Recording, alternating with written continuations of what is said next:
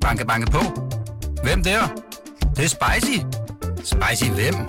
Spicy Chicken McNuggets, der er tilbage på menuen hos McDonald's. Badum, bom, tji.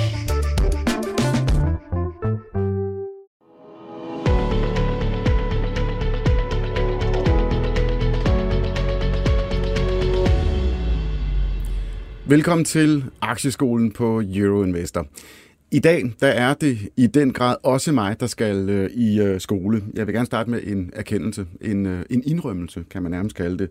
Altså nu har vi stået her i øh, otte lektioner her i Aktieskolen, hvor jeg ligesom har givet øh, den kloge øh, skoleinspektør, og øh, også vært naturligvis, men jeg mener nok selv, at jeg har styr på det her med, med markederne og aktier og, og verdensøkonomien.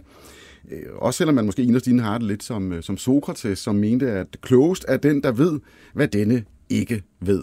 Og jeg har det lidt sådan, jo mere man læser og dykker sig ned i de finansielle markeder, det er nogle gange som om, at man forstår øh, mindre og mindre. Men, kære lyttere, jeg har et, øh, et ægte, gigantisk hul i min øh, viden, når det handler om investering. Øh, det, når det handler om investering og skat. Altså, jeg synes, det er simpelthen så snørklet og forvirrende, og der er beløbsgrænser, der er knæk på skatteprocenten, så jeg er fuldstændig opgivet sådan for alvor at sætte mig ind i de praktiske forhold omkring skat og, øh, og aktier. Og øh, i øvrigt synes jeg, at aktieskatten er øh, alt for højt her i øh, Danmark. Det er håbløst. Ja, mit navn det er Simon Rikard Nielsen. Jeg er chefredaktør på Euroinvestor. Og i den her lektion, der skal vi sammen lære alt om skat. Og lad os bare det sige det som det er. Vi skal skatteoptimere vores investeringer. Velkommen til Aktieskolen.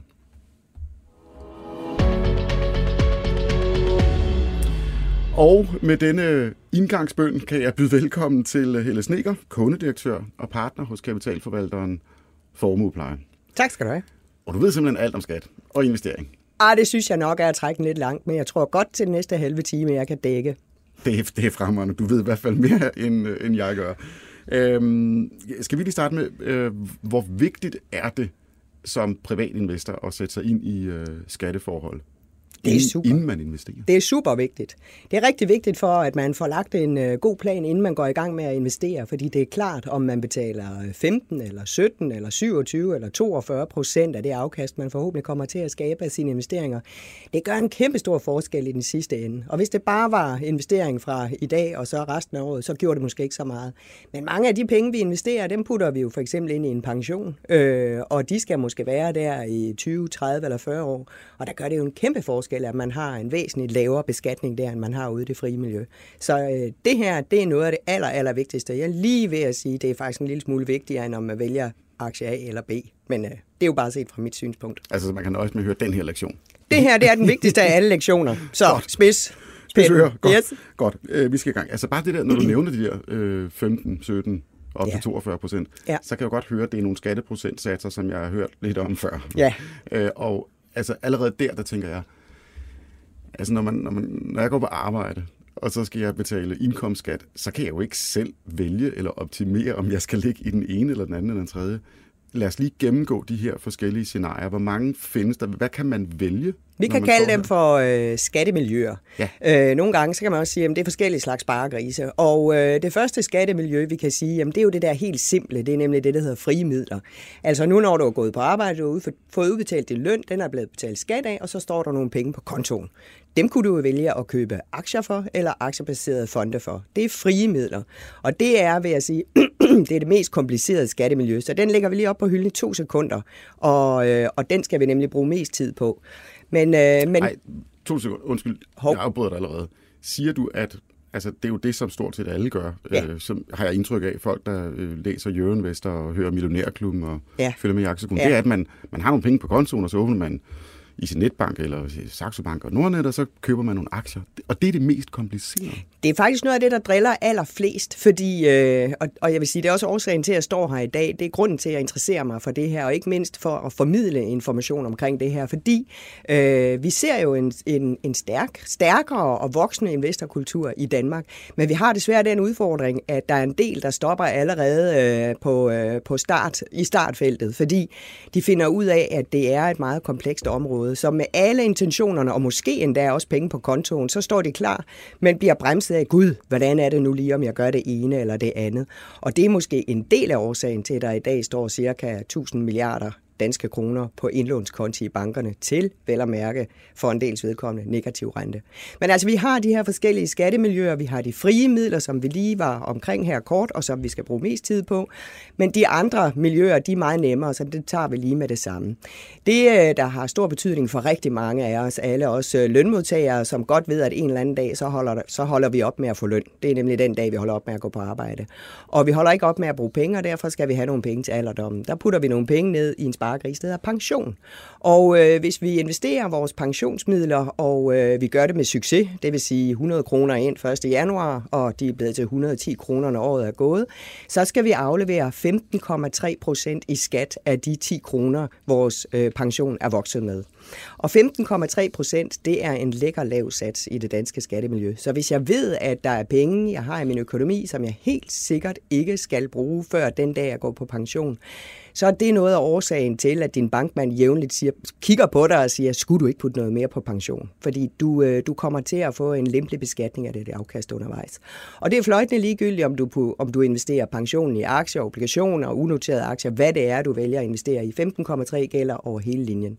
Og hvis du ikke er så heldig, at 100 kroner bliver til 110 kroner, men 100 kroner for eksempel bliver til 92 kroner i løbet af året, fordi det er sket enkelte gange i verdenshistorien, jamen så er det jo sådan, at så øh, bliver tabet på de 8 kroner, det bliver bare videreført til året efter, og indtil du passerer 100 kroners stregen, jamen så er der ikke noget med skat. Så det er dejligt nemt, og derfor skat i pension er egentlig super nemt.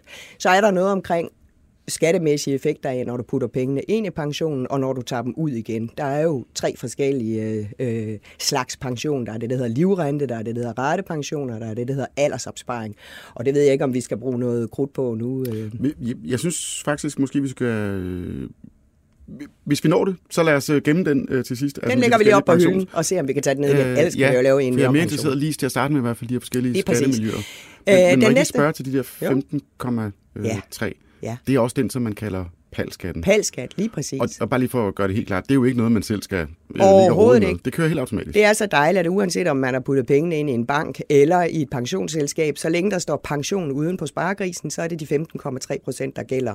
Og det er så enten banken eller pensionsselskabet, der hver gang, når året er gået, sørger for at afregne til skat, hvis der rent faktisk har været et afkast undervejs i året. Så det er super nemt. Øh, det behøver du overhovedet ikke at, at bruge krudt på og, og agere i. Godt. Og det er jo ligegyldigt vel at mærke, om du har realiseret afkastet, eller, eller din aktie bare er steget. Du kommer til at betale de 15,3 procent under alle omstændigheder. Ja, det, måske skal vi lige skære den helt ud i pap. Altså ja. realiseret afkast, det vil sige, hvis du har øh, nogle værdipapirer, som er steget i kurs, du har købt øh, en aktie 1. januar. Men, den du har ikke solgt den. Nej. Du har ikke den, fået pengene. Nej. Du har ikke fået, altså fortjenesten, Nej. den ligger stadigvæk inde i, yep. i aktien yep. i virkeligheden. Så skal du stadigvæk betale skat. Ja, palskatten øh, afregnes uanset om du har solgt, eller du bare har på papiret en gevinst. Godt. Det hedder lagerbeskatning. Det kommer vi tilbage til. Men det var altså den første sparegris, pensionssparegrisen, og den var, øh, den var attraktiv, fordi 15,3 procent, det er jo lavere end øh, 17 procent som er det næste step i stigen. Og det næste step i stigen, det er faktisk en forholdsvis ny øh, sparegris, eller et nyt skattemiljø. Det er nemlig det, der hedder aktiesparekontoen. Den blev indført i øh, 2019. Der fik vi øh, lov til at putte 50.000 kroner ind i sådan et skattemiljø, som er øh, super simpelt, og som faktisk er etableret for at øh, øge investorlysten her i Danmark. Fordi vi går jo og kigger misundeligt over mod Sverige, og kan se, at det er de altså rigtig gode til. De har været dygtige og engageret i investering øh, Øh, på, på privatpersonniveau i mange år, og det vil vi godt, øh, det vil vi godt lidt ind over, at det der i forarbejderne til loven hedder den almindelige lønmodtager. Jeg ved ikke, hvem det er i forhold til de ualmindelige. Men i hvert fald, det var for sådan at motivere de almindelige lønmodtagere til at også at begynde at spare op og investere i aktier. Og der er som sagt, øh, skattesatsen er 17 procent, og det er efter fuldstændig samme princip, som hvis man er i pensionsmiljøet, det vil sige, det er også lagerprincippet. Det vil sige, der betaler man også skat hvert år, øh, uanset om man har solgt sin aktie og cashet gevinsten ind, eller man bare står med en aktie, der er steget i værdi. Det er skat ligeglad med. De vil have penge nu og her. Må jeg bare lige spørge dig, fordi ja. jeg, jeg kan også se, der sindssygt meget forvirring omkring aktiesparekontoen. Ja. Du, du nævnte grænsen der. Hvad Ja, var den var det var i 2019, der fik ja. vi lov at putte 50.000 kroner ind i den. Året efter, altså i 2020, der steg grænsen til øh, 100.000. Og øh, så var tanken egentlig i øh, den oprindelige aftale, at så skulle det stige til 150.000 i år og 200.000 til næste år. Men øh, så var der jo øh, en politisk øh, drøftelse omkring Arne, der gerne skulle tidligere på pension, fordi han var nedslidt. Og øh, i øh, arbejderne på at finde de penge, der så skulle øh, finansiere Arnes tidligere tilbagetrækning, så sagde man, hov, vi stopper øh, her i første omgang i hvert fald med aktiesparekontoen, så vi øh, lægger låg på. Så i dag er det sådan øh, med den regulering, der har været, at i år, hvis du åbner en aktiesparekonto i dit pengeinstitut, så kan du indbetale 102.300 kroner, og dem kan du så købe aktier for, eller aktiebaserede investeringsforeninger. Men hvis de så 100 vokser 102.000. efterfølgende, 102.300 kroner. Ja, hvis man så gør det, altså lad Yep. os sige, at det, man køber for hele det beløb, man må. Yep, alt, og man køber aktier for det hele. Og så stiger det 10 procent. Det er bare dejligt. Så er man over, så er man oppe på 110.000. Ja, når året er gået, så øh, har man jo så en øh, gevinst, og uanset om man realiserer den, sælger den, eller man bare står med et større beløb, end da man startede, så afregner igen dit pengeinstitut 17 procent i skat af, af det afkast, der er skabt der. Og man skal ikke selv gøre det. Nej, det er noget, der sker helt automatisk, øh, så det er ikke noget, du, øh, du behøver at, at gøre noget ved. Jeg lagde mærke til inde på øh, Facebook, der er sådan nogle forskellige... Øh, Masser af fora. ja, og, og der er super meget forvirring derinde, og Ja. mærkelige råd ja og sådan det noget. kan jeg godt forstå. Og, Ja. og nogen, de, de tror jo, at man kan spekulere i, jamen hvis du er over grænsen, så kan du sælge, og så kan du trække pengene ud lige inden den... Nå, men i princippet er, øh, altså aktiesparekontoen er jo bare en sparegris, og det, den, den, den lægger sig jo op af det, vi kaldte frie midler før. Det er jo ikke noget, du har ikke lovet, at pengene skal være derinde i en bestemt årrække eller låst på nogen måder.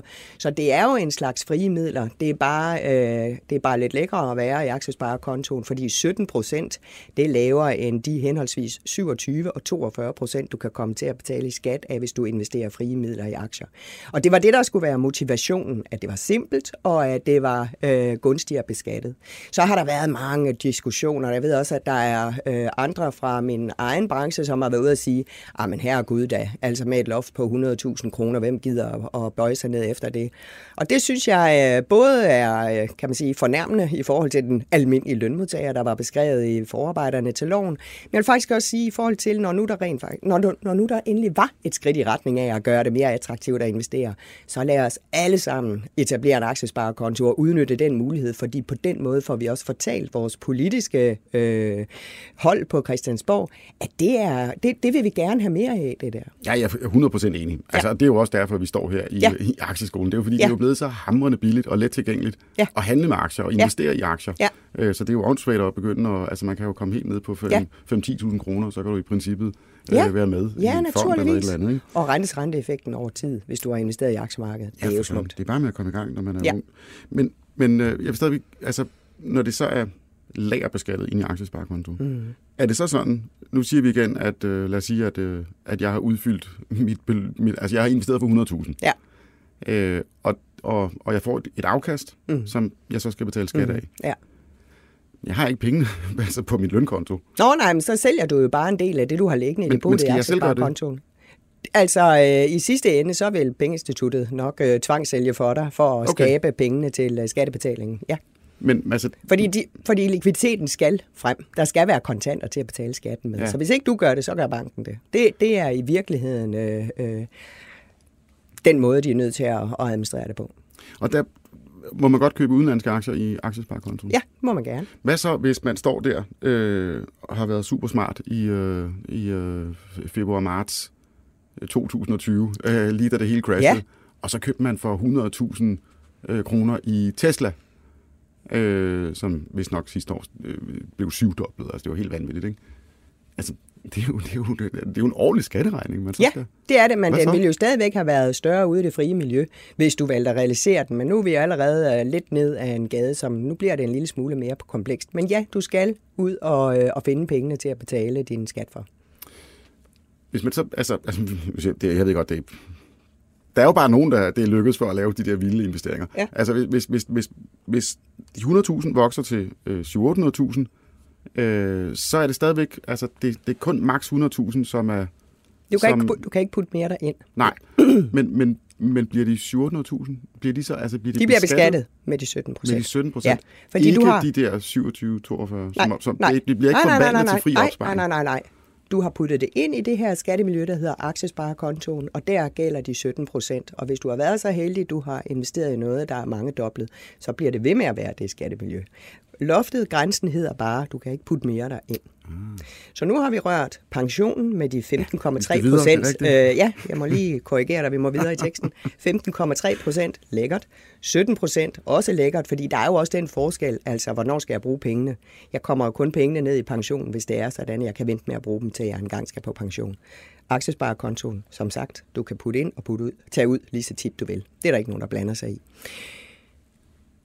Nu kunne der også være nogle af lytterne, som investerede i aktier i deres øh, selskab. Det kunne være, at man havde et holdingselskab, øh, hvor man havde puttet øh, penge op, som man havde tjent ned i sit driftsselskab for eksempel.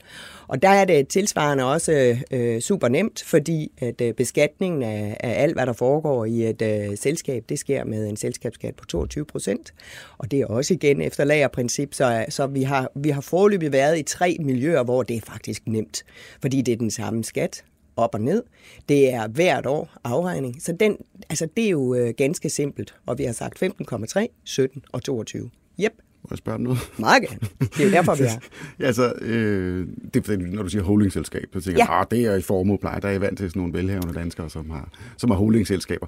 Altså, jeg, altså hvis man er øh, frisør eller bager, eller altså har et APS eller en enkeltmands øh, virksomhed, Ja. kan man så gøre det samme? Altså, øh, hvis det er sådan, at man nu for eksempel var øh, frisør eller bager eller et eller andet, og man lå i det, der hedder en virksomhedsskatteordning. Fordi det er sådan en mere simpel udgave af det at drive øh, selskab. Fordi man, altså en virksomhedsskatteordning, det er i virkeligheden, du indhegner en del af din økonomi og fortæller skat, her driver jeg en virksomhed. Det kunne være de her, eller det kunne være i virkeligheden også bare dem, der havde købt en, en lejlighed eller, eller nogle huse, de lejede ud eller sådan noget. Sådan noget kan man også godt lægge i en virksomhedsskatordning. Og så længe at, øh, at driften derinde ikke kommer ud, bliver taget ud til privat forbrug, så beskattes det i virksomhedsskatteordningen med 22 procent, ligesom hvis det havde været et selskab. Men virksomhedsskatteordningen, som jo også er et skattemiljø for sig, det har nogle forskellige kringelkroge, og blandt andet er der en kringelkrog, der hedder noget om, hvad kan jeg, hvis jeg nu har købt en lejlighed, jeg har lejet den ud, det giver et overskud, og overskuddet, jamen det lægger jeg stille og roligt på en bankbog inde i min virksomhedsskatteordning. Så efterhånden har jeg en del penge stående på den konto. Kan jeg købe aktier for dem? Svaret er nej. Du kan ikke, der er simpelthen en, en regulering, der siger, at du kan ikke gå ud og købe en 3-4 forskellige aktier eller udbyttebetalende øh, øh, investeringsforeninger med aktier. Så vil skat sige, hov, de der penge, dem må du hæve ud til eget forbrug, og så vil du blive beskattet, som om du havde taget pengene ud. Men du kan rent faktisk godt investere i aktier inde i virksomhedsordningen. Men så er du nødt til at investere via en akkumulerende aktiebaseret investeringsforening. Og der kan jeg bare lige oplyse, at det, hvis man kigger på listen ned over investeringsforeninger, så står der typisk AKK ude for dem, som er akkumulerende. Og, der, og det er der, man skal bruge Og akkumulerende, det betyder jo, hvis der var nogen, der var i tvivl om det, altså man kan enten være en investeringsforening, sådan en, der investerer i aktier, og hvert år, når året er gået, så udbetaler man udbytter af de udbytter, der nu er kommet fra de selskaber, man er investeret i, og de gevinster, man har realiseret, hvis man har solgt nogle aktier undervejs, så udlodder man den udbytte, det udbytte til, øh, til dem, der har investeret i den her investeringsforening. Man kan også investere i en akkumulerende investeringsforening. Det var det, vi talte om her, som man kan bruge i virksomhedsskatteordningen. Og akkumulerende betyder i virkeligheden bare, at der kommer et noget ud til dig. Der kommer ingen kontanter, ingen udbytter ud til dig. Hvis det går godt med investeringerne inde i den akkumulerende investeringsforening, så vokser værdien bare med investeringsbeviser. Og det ved vores opmærksomme lyttere udmærket, for vi har haft en lektion, der handlede om, at det totale afkast, det er både kursstigningen, og så skal du lige huske at lægge udbyttet til, så får man det totale afkast. Det er sådan Så var det bare repetition før eksamen, det her. Ja, det er perfekt, men, men øh, er det også, altså det er selvfølgelig, øh, ja, det ved jeg egentlig ikke, er det det totale afkast, som øh, de 17 procent, øh, hvis vi er tilbage i aktiesparekontoen, skal, skal tages fra? Ja. Ja. Alt hvad, alt hvad du er blevet rigere. Jeg tænk bare lige på, hvad nu hvis øh, jeg ikke har hørt aktieskolen, så jeg ved ikke noget Du om... er fortabt. Jeg er fortabt, og jeg, jeg aner ikke noget om risikospredning og øh, have en kerne af en fond og øh, måske lidt ekstra, man kan lege med og sådan noget i enkelte aktier. Jeg har simpelthen, i, da den blev startet, der købte jeg Norwegian. Og det gik rigtig godt. i nogle år. Øh, jeg fik et fint afkast, og så jeg har betalt min, min pælskat, min lagerbeskatning øh, med glæde. Og så øh, kom corona, og nu er den jo, altså reelt set er den jo nul værd. Altså den har tabt 99,9 procent. Mm. Øh, hvad så? Nu har jeg jo betalt nogle penge. Mm. Nu er den de facto krakket. Mm. Er det bare ærgerligt? Altså, hvor var vi henne nu? Var vi i virksomhedsskatteordning? Eller hvor var... Ja, ja undskyld, ja, ja, det er mig, der springer tilbage til aktiesparekontoen. Aktiesparekonto, ja. ja. Jamen reelt set, så har du et, øh, du har jo et tab, som du vil kunne modregne i fremtidige gevinster på noget andet, som du øh, øh, investerer i på din aktiesparekonto. Så jeg skal bare ikke miste mode og tænke, jeg skal nej. aldrig nogensinde nej, nej, investere nej, nej, i aktier igen. Okay, præcis. godt. Tak, tak, tak. Nu har vi besøgt øh, pensioner. Ja. Vi har besøgt øh, aktiesparekontoen, og vi har besøgt, hvis man investerer i aktier, enten i et selskab eller i en virksomhedsskatteordning. Og nu tror jeg, vi skal frem til det, der er aller værst, nemlig der, hvor man investerer frie midler. Ganske almindelige frie midler. Det som alle gør. Fordi, øh, så, ja, præcis som langt de fleste gør. Fordi at øh, med frie midler, jamen, der kan man vælge at investere i aktier. Og hvis man øh, køber en aktie eller aktiebaserede investeringsforeninger, så kan man for det første sige, at der er, der, der er to veje at øh, gå ned i. Fordi øh, nu, nu, vi har lige kort været inde på, at der findes øh, to øh, principper, man kan blive beskattet efter. Og det gælder for frie midler. Man kan enten blive beskattet efter det, der hedder realisationsprincippet, eller det, der hedder lagerprincip. Og grund til, at jeg tager begge dele med, det er fordi, øh, jeg tænker, vi taler både om det at investere i aktier direkte, altså jeg vælger selv nogle selskaber, og jeg tænker også, at man investerer jo også typisk i aktier via fonde og foreninger. Så derfor har jeg begge principper med. Og øh, det første princip, det der hedder realisationsprincippet, det gælder et, hvis jeg køber aktier, altså aktier for mine penge. Jeg sidder selv og vælger, hvad jeg vil investere i, eller jeg investerer i udbyttebetalende investeringsforeninger. Hvis jeg investerer i noget af det for mine frie midler, så vil jeg blive beskattet løbende af de udbytter, der kommer. Men kun udbytterne? Kun udbytte. Ikke. Hvert år, når jeg får udbytter, enten fra selskaberne, når de har holdt generalforsamling og besluttet, at jeg skal have nogle penge af overskuddet, eller hvert år, når investeringsforeningen, jeg har investeret i, beslutter at udbetale noget i udbytte. Og, og det er en kildeskat? Det er en kildeskat. Altså, det kører helt automatisk. Man skal ja. ikke sidde og... Nej, der sker simpelthen det, at i samme øjeblik udbyttet det øh, glider afsted til mig, så er der upfront indeholdt 27 procent. Og 27 procent, det er jo det mindste, jeg kan komme til at betale i skat af mine øh, investeringer. Med mindre man hedder Sanjay Shah. Det er ja. en anden historie. Eller med mindre, at man tidligere har købt nogle aktier, og måske ikke været så dygtig, som man så var i det her år. Så man tidligere har købt nogle aktier, de faldt, man opgav håbet, det bliver aldrig godt igen, man solgte, man realiserede altså et tab, og det kan man jo fremføre til evig tid.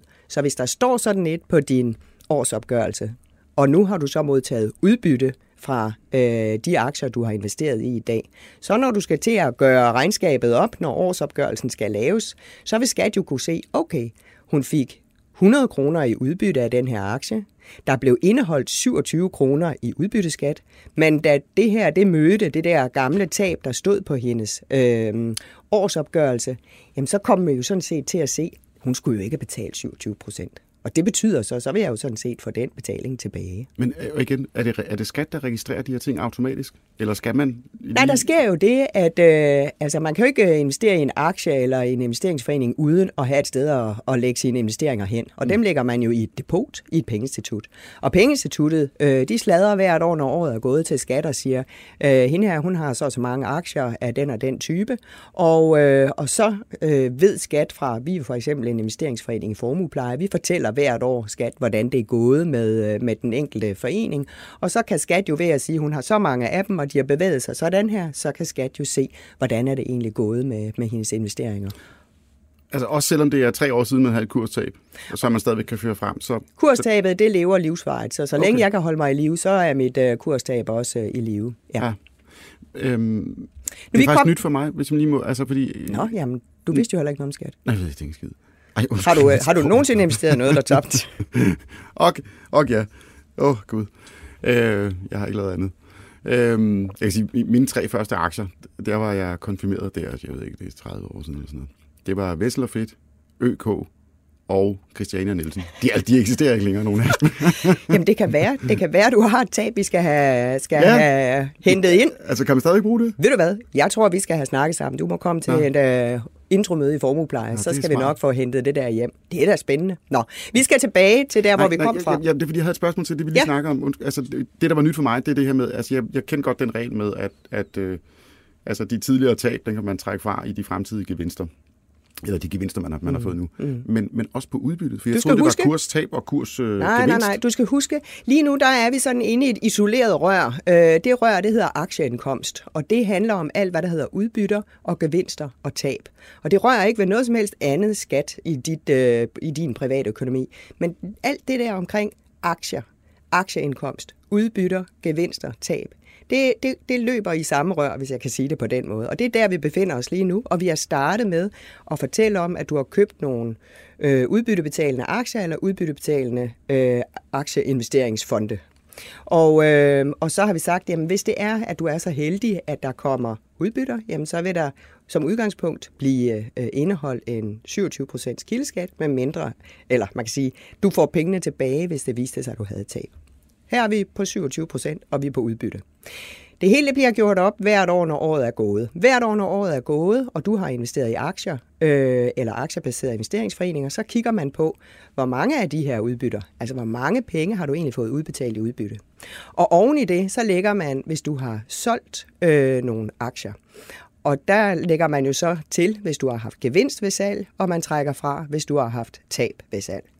Og der er det så, at vi begynder på de her knækkurver, du talte om. Fordi hvis du nu samlet set har realiseret gevinster øh, og fået udbetalt udbytter for mindre end 56.500 kroner. Åh oh, gud, det er det, jeg begynder at Ja, så, får du, øh, så kommer du til at betale samlet set 27 procent i skat af det. Hvis du har reali- ja. Fordi, ja. Nu sidder vi, året er gået. 56.000 kroner. 56.500 kroner. Det samlede beløb, altså det er dine udbytter betalt, de udbytter, du har fået. Dertil lægger du de gevinster, du har realiseret. Altså du har altså, solgt nogle aktier og aktier Ja. Yes. Og du trækker de tab fra, som du har realiseret. Du har måske solgt nogle aktier, som øh, du solgte med tab. Så, så, så det samlede regnstykke, udbetalte udbytter, realiserede gevinster, realiserede tab. Hvis summen af det er 56.500 kroner eller derunder, så vil du komme til at betale 27 procent i skat. Og du har jo allerede betalt 27 procent i skat, da du fik udbetalt dine øh, udbytter. Så det er kun, hvis der også er noget over på gevinstsiden. Ellers så er du jo færdig. Mm. Hvis vi så antager, at nu har du igen, du har fået nogle udbytter i løbet af året, du har solgt nogle aktier med gevinst, du har måske også solgt nogle med tab, og øh, samlet set så er beløbet større end 56.500 kroner. Det kan være det er 100.000, det kan være du er en brandgod investor. Så fra de 56.500 kroner og op til de 100, det beløb der er der, det vil ikke bare blive beskattet med 27, det vil blive beskattet med 42 procent. Så altså op til 56.500 27 procent. Alt, hvad der ligger derover, 42 procent. Og så lige for at gøre det lige en tand mere komplekst, så er det jo også sådan, at øh, din ægtefælle, der skal du også lige over og kigge. Fordi hvis hun nu også, eller han, eller hvad det nu er, er begyndt at investere, jamen så er det et øh, samlet beløb. Altså I har som ægtepar samlet set 113.000 kroner, som I kan øh, tjene som udbytter og realiserede gevinster, øh, før knækket kommer. Det er bare dyrt. Gav det mening? Det giver mening. Det, okay. er, det er dyrt at blive skilt. Det vidste jeg godt. Nå. Men der kan være andre årsager til, at man bliver det alligevel. Det, det kan det i den grad. Ja. Øhm, det, der, der var vi altså, vi har talt nu frie midler, vi ja. har talt øh, udbyttebetalende aktier, og vi har, øh, eller aktier, enkelte aktier, og vi har talt øh, udbyttebetalende investeringsforeninger. Mm. Der er faktisk også et andet spor. Men, må, ja, det må du. Inden, fordi igen, så er der meget fokus på, på lige præcis det her, altså når det handler om frie midler. Øh, mm. ja, generelt er der fokus på skat i løbet af december, du ved, når året er ved at være gået. Der, ja. der, altså, der er meget snak om, man kan sælge det ene og købe noget andet, eller måske ja. realisere ja. et eller andet, sådan, så man ikke kommer over nogle grænser. Ja. Altså, kan man reelt se Ja. gøre noget? Ja, man kan sagtens optimere altså, man siger på jo det. Man skal bare and taxes. Ja, man kan sagtens optimere på det, men man skal bare hele tiden være rigtig opmærksom på, at det man gør, at det er noget, man gør øh, ikke kun for at øh, omgå den måde at beskatte på. Okay. Og øh, det betyder faktisk, nu kunne vi sige, at vi har købt en aktie. Og, øh, eller vi har købt to aktier. Købt en, der steg, og vi har købt en, der faldt. Og øh, så kunne vi jo i realiteten godt sige, gud, det var egentlig smart, de faldt og steg lige meget, så jeg sælger bare begge dele, og så kører jeg dem 20 minutter efter. Det var mm. det. Så var der ikke noget skat. Men skat vil naturligvis kigge på, om det køb og det salg, du har haft, var det, øh, havde det baggrund i, at du sad derhjemme og tænkte, hmm, nu går det ikke, nu, nu kommer vi ikke videre med den her aktie, og den anden der, det bliver aldrig sådan noget, jeg lige skal godt sælge den. Og hvis det var din motiv, motiv for, at kø, for at sælge, hvad var så årsagen til, at du 20 minutter efter genkøbte? Øh, Ej, det er interessant. Altså, man kan hvis sige, man nu hvis lavede der- det med Norwegian og Tesla, lad os Ja, sige det, i, ja, i slutningen ja, af af ja. 2020. Altså, det er ulovligt, hvis man laver Nej, det er ikke der. ulovligt, men Nå. man kan sige, at det er jo en omgåelse, fordi du har ikke lavet, du har ikke solgt de aktier, øh, fordi du ikke troede på dem mere. Øh, du har vil være skats øh, vurdering, hvis du køber dem igen 20 minutter efter. Så vil jeg sige, det der, det var alene for at undgå skat. Øh, så man vil sige, du skal have været udsat for en reel kursrisiko. Og, og hvis du sælger og køber igen 20 minutter efter, så vil det i hvert fald afhænge af, at der i løbet af de 20 minutter, der kom der den vildeste fondsbørsmeddelelse fra Norwegian øh, gående på, altså at nu var der lagt en, øh, den norske oliefond havde lagt en garanti ind under Norwegian, så de kunne aldrig gå ned og hjem. Så kunne det godt være, at du ændrede din holdning, og det ville du bagefter kunne tage med til skat og sige, ja, jeg solgte den, for jeg troede simpelthen bare, det var forbi, men så kom den her fondsbørsmeddelelse, og så skyndte jeg mig at købe igen. Mm. Det, vil, det ville nok være, øh, øh, kan man sige, tilstrækkeligt til, at skat vil sige, okay, så var 20 minutter. Men ellers, øh, så, så, så vil jeg anbefale, at man, man skal udsætte sig for en reel kursrisiko. Og hvor lang tid er det? Hmm, det skal jeg i hvert fald ikke øh, være den, der øh, rådgiver om. Men, men, men det er klart, altså du, du skal kunne finde nogle årsager til, at du købte igen et kort øjeblik efter. For ellers vil man nok sige, at det var kun for at undgå at betale skat. Godt. Øhm, udenlandske aktier. Ja, der er jo, øh, nu talte du om de der fora før, der er jo rigtig mange af de der øh, nye investorer, som, øh, som er super gode til at dele informationer i forskellige øh, fora på nettet og, og Facebook osv. Det, er jo, det er jo kanon, at verden er blevet så lille, man kan snakke med hele verden omkring de tanker, man har på investeringsområdet. Det kan også være en udfordring, fordi det gør nok, at øh, ud over skat, så er der en anden ting, der bremser mange i sådan for alvor at komme i gang, og det er fordi, de tror, at for at, øh, at gå i gang med at investere i aktier, øh, så skal man faktisk til at bruge al sin tid på at læse regnskaber og øh, være den første, der spotter et eller andet nyt, som ingen andre har fået øje på. Øh, og, og derfor tror jeg nogle gange, at øh, når der så er nogen, der måske skriver noget i et af de her forer om, at øh, nu den og den virksomhed bare er super tjekket og investerer i, og det er ligegyldigt, hvor hen i verden den ligger, det er der ikke nogen, der skriver noget om. Og så sidder jeg derhjemme og tænker, gud, det lyder spændende, det må jeg med på. Jeg køber for 10 kroner af det. Øhm, først efter et stykke tid er der så nogen, der opdager, at hvis det er en aktie, jeg har købt øh, i et selskab, der ligger i udlandet, så er der jo også der, når at, øh, hvis, hvis det er et selskab, der udbetaler udbytter, så er det typisk også i andre lande sådan, at øh, de indeholder en øh, kildeskat. Altså når de sender udbytter afsted til dig, så indeholder de en øh, kildeskat, øh, som de ville gøre, uanset om du boede i, i det land eller i det her land. Og øh, det gør så, at du reelt set kan komme til at betale dobbelt. Altså du kan både komme til at betale udbytteskat i landet, hvor selskabet hører til, og du kan komme til at betale udbytteskat her i Danmark. Og der øh, øh, har Altså, vi... lad, lad, du, du, lad os sige, at man køber en amerikansk aktie. Ja, Og så man- får du noget udbytte, og så indeholder, altså USA, de, Ja. ja. de tager så Ja. en, en bid af kagen, fordi Ja, men, ligesom jeg, vi gør ja, jeg vil nødt Danmark. at sige USA eller nogen andre, fordi der er så mange specialregler på det her område. Ja. Ja. Så vi kalder det bare en udenlandsk aktie.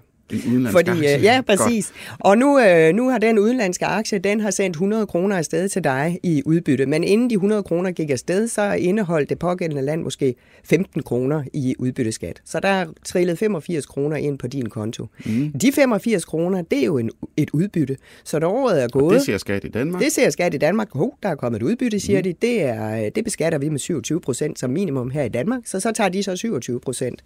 Så er vi oppe på 42 samlet set. Og det er jo egentlig øh, for meget. Og det er lidt tilfældigt. Det er fuldstændig tilfældigt. Det kunne have været hvad som helst. Ja. Ja.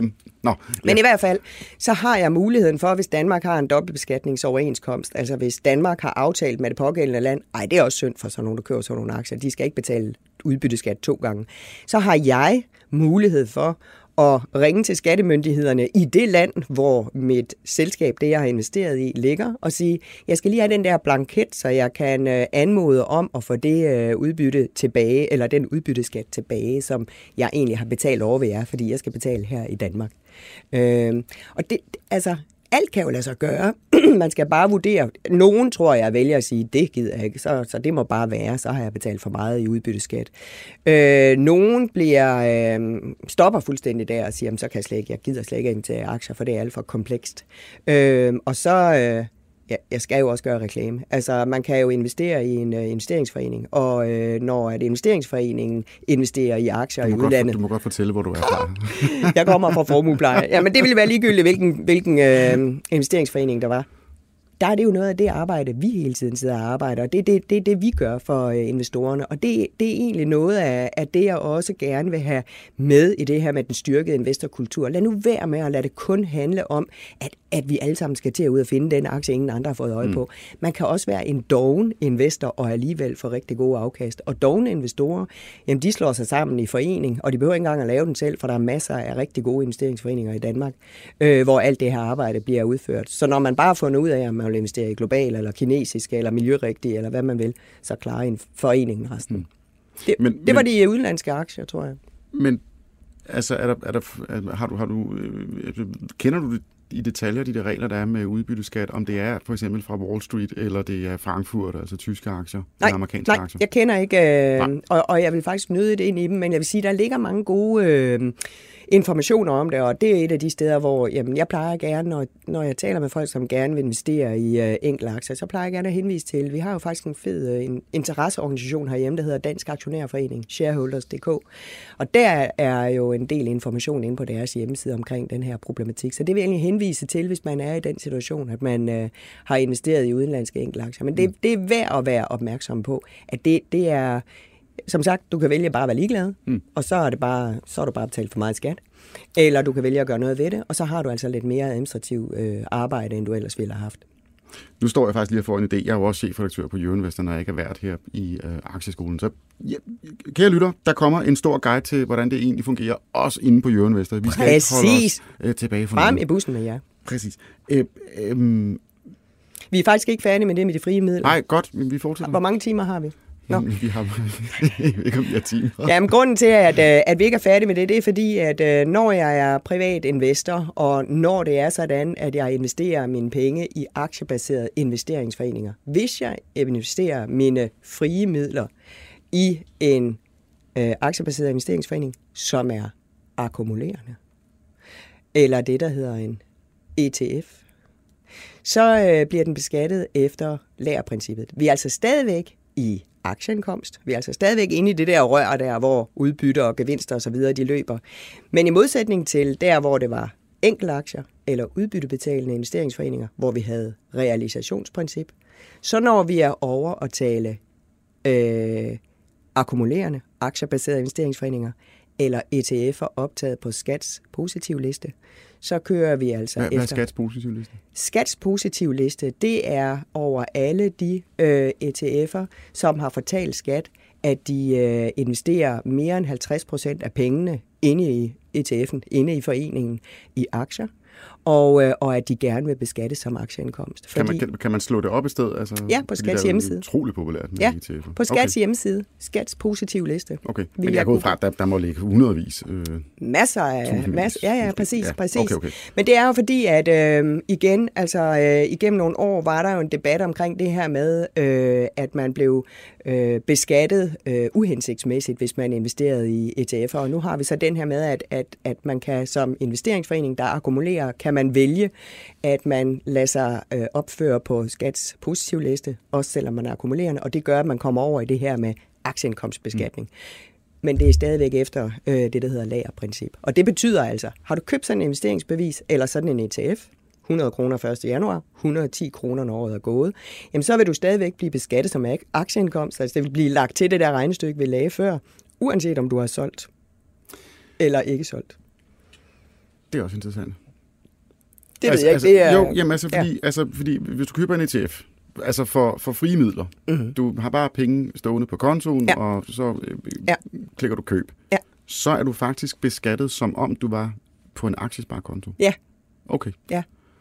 Og igen, Altså man har den her sondring mellem, om det er noget, der akkumulerer, Ja. ja. eller det er noget, der udbetaler udbytter. ja. Så realisationsprincippet, det gælder for almindelige aktier, enkeltaktier, og det gælder for udbyttebetalende investeringsforeninger.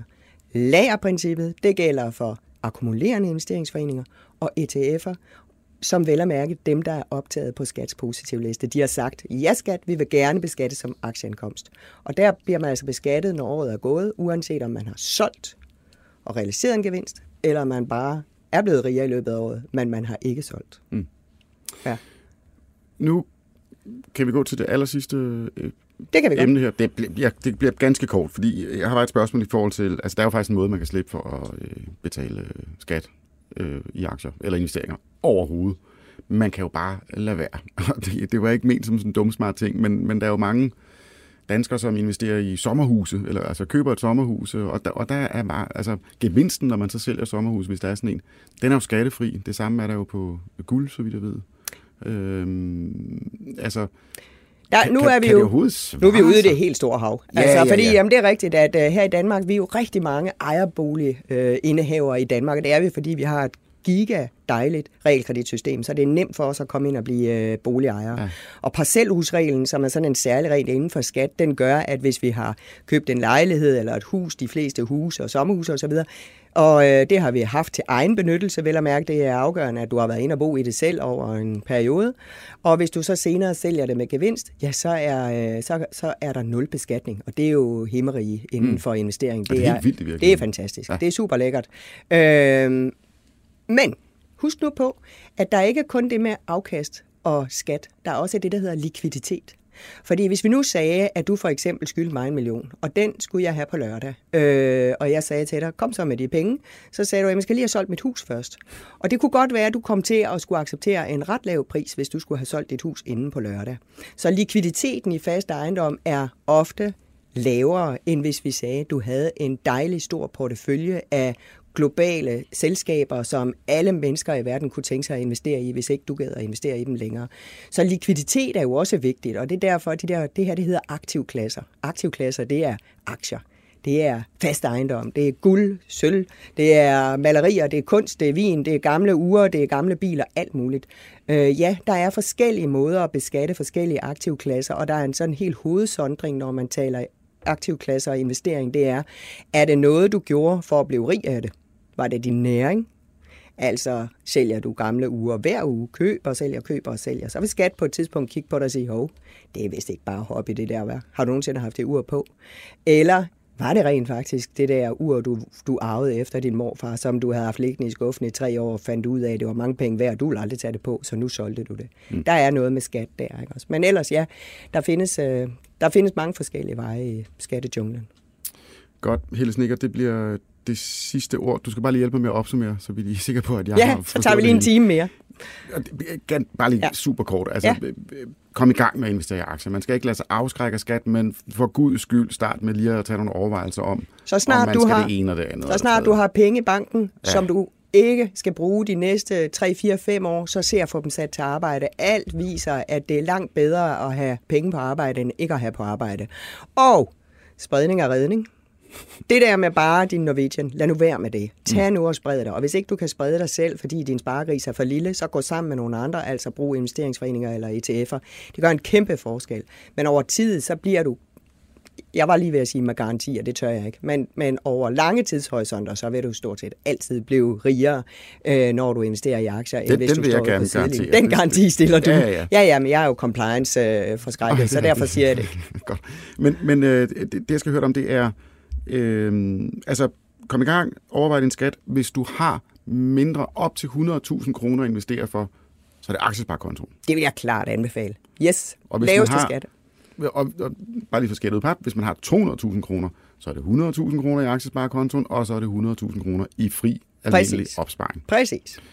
Og, og derover selvfølgelig. Hvis du Ja. har en million, så er det stadigvæk 100.000 i på aktiesparekontoen, og resten den kører du bare løs med. Og så havner man i det her og så kommer 27, 42, ja. helvede og øh, realiseret ja. kursgevinst, ja. og så videre. Men det er en høj timeløn. Altså jeg vil sige, der er rigtig mange danskere, der bruger rigtig meget tid på at se, hvor smør er billigst i næste uge. Mm. Og det er fuldstændig ligegyldigt. Det er meget mere vigtigt at være opmærksom på, hvordan man beskattes af sådan noget som investering. Og det er også meget mere vigtigt at være opmærksom på, om man har den rigtige risikoprofil på sine pensioner, for det gør pokker til forskel. Mm. Så drop det der tilbudsavis, og så brug noget mere tid på at sætte dig ind i, hvordan det, du optimerer din private økonomi. Og hvis du ikke selv kan finde ud af det, eller hvis du ikke selv gider det, så er vi rigtig mange, der står klar til at øh, hjælpe dig godt på vej.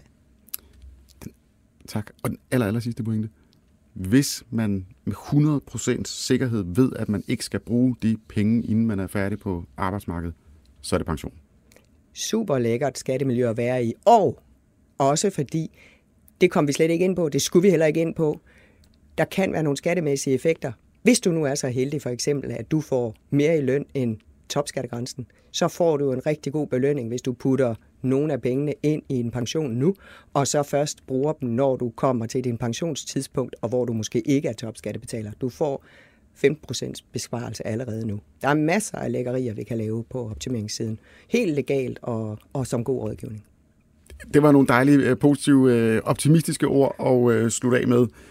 Helle Sneker, kundedirektør, partner i Formuepleje tusind tak, fordi at du gjorde mig, du gjorde mig faktisk meget klogere Ej, hvor øh, godt. på det tusind her tak. emne. Ellers så synes jeg, du skal kigge forbi. tak fordi du være med. Og øh, jeg skal også sige tak øh, til øh, Josefine, som sidder og passer på knapperne ude i, øh, ude i regien, og til Stine Bø, som er produktchef på Euroinvest. Hun står for det praktiske. Og så skal jeg sige tak til alle jer, øh, kære lyttere.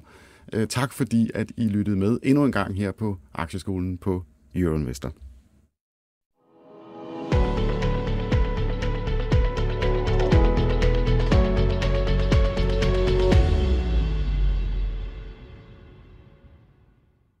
Euroinvestors aktieskole er sponsoreret af Saxo Bank. Med en aktiesparekonto hos Saxo Bank kan du investere op til 100.000 kroner på endnu bedre vilkår. Det tager få minutter at oprette en aktiesparekonto med nem idé, og du kan nemt investere i danske og internationale aktier.